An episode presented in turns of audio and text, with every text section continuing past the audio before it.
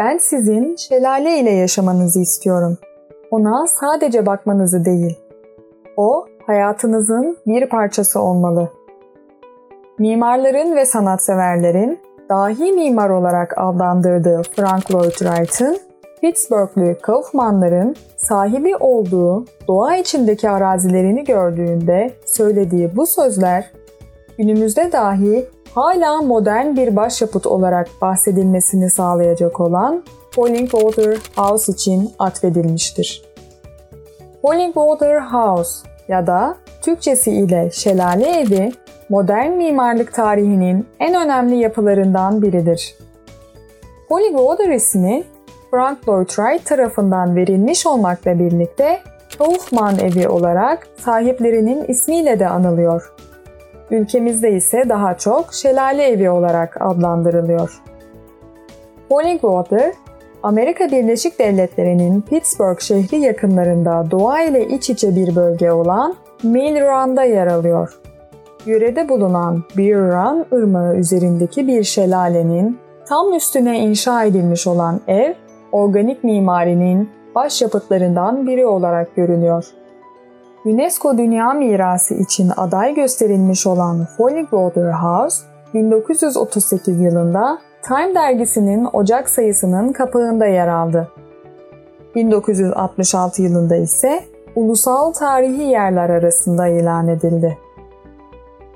Water'ın yapılış öyküsünün merkezinde Kaufman ailesi yer alıyor. Lillian, Edgar ve oğulları Edgar Jr. olarak 3 kişilik bir aile olan Kaufmanlar 1930'lu yıllarda bir alışveriş merkezinin sahipleriydiler. Aile Pittsburgh'da yaşıyordu. Pittsburgh o yıllarda çelik endüstrisinde ilerlemişti. Ama endüstrinin getirdiği hava kirliliğinden dolayı dumanlı kent olarak anılıyordu.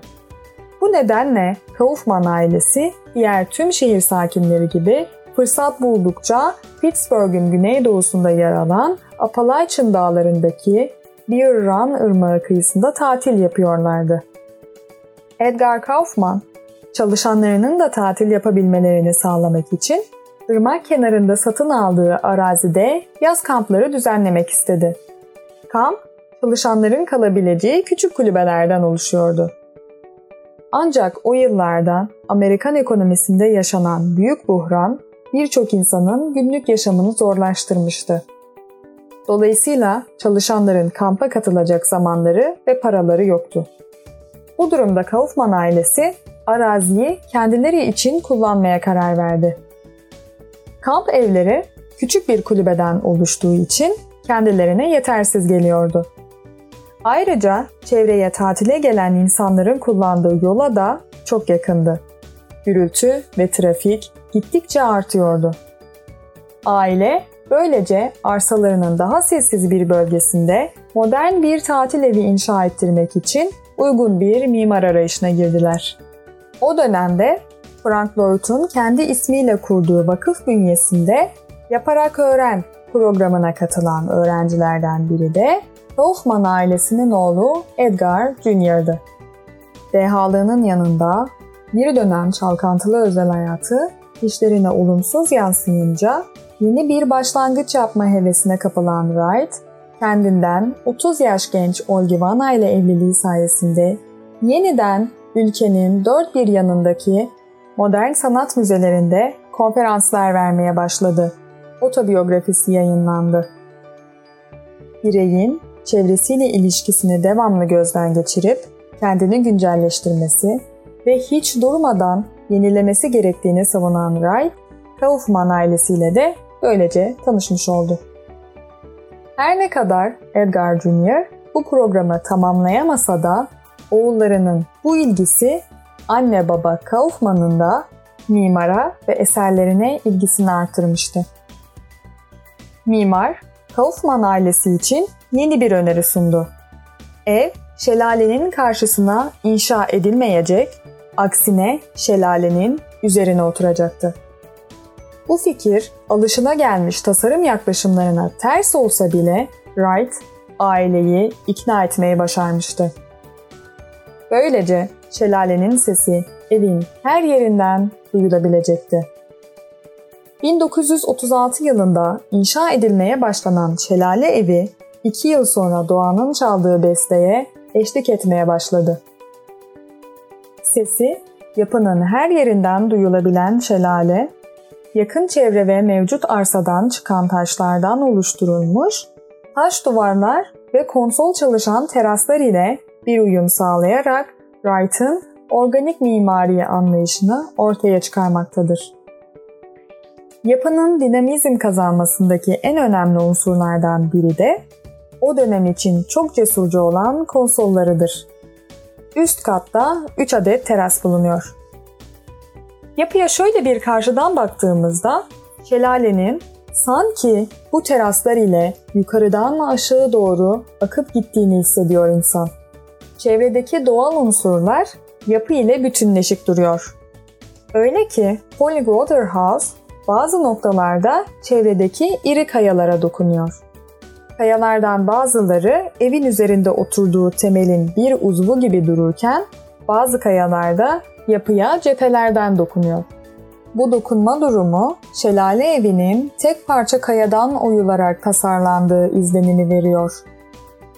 Şelalenin sesi evin her yerinde duyulmasına rağmen şelale yalnızca dışarıya çıkıldığı zaman görülebiliyor. Bunun için oturma odasından su seviyesine kadar inen bir merdiven bulunuyor.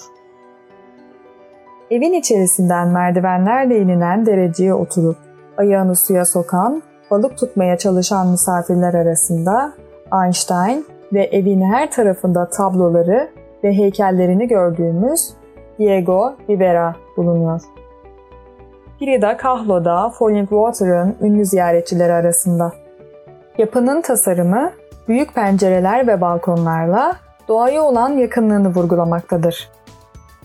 Pencerelerin taş duvarla birleştiği noktalarda doğrama yoktur ve camlar taşların arasına açılan oluklara yerleştirilmiştir.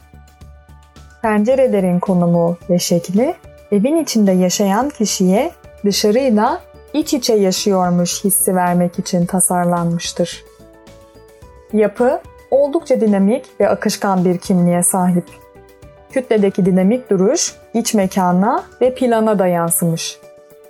Wright, serbest plan kurgusu ile tasarlamış yapıyı.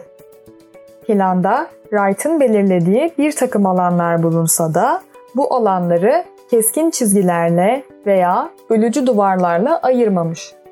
Sadece belirli aktiviteler için küçük alanlar önermiş müzik köşesi, yemek yeme mekanı gibi. Ana binanın üst kısmındaki yamaçta kapalı bir merdivenle bağlantısı olan, ana yapı ile aynı kalitede ve özenle inşa edilmiş bir garaj, personel için bir daire ve bir konuk evi yer almaktadır. Yapıda öne çıkan bir başka özellik balkonları. Balkonların genişliği çok fazla.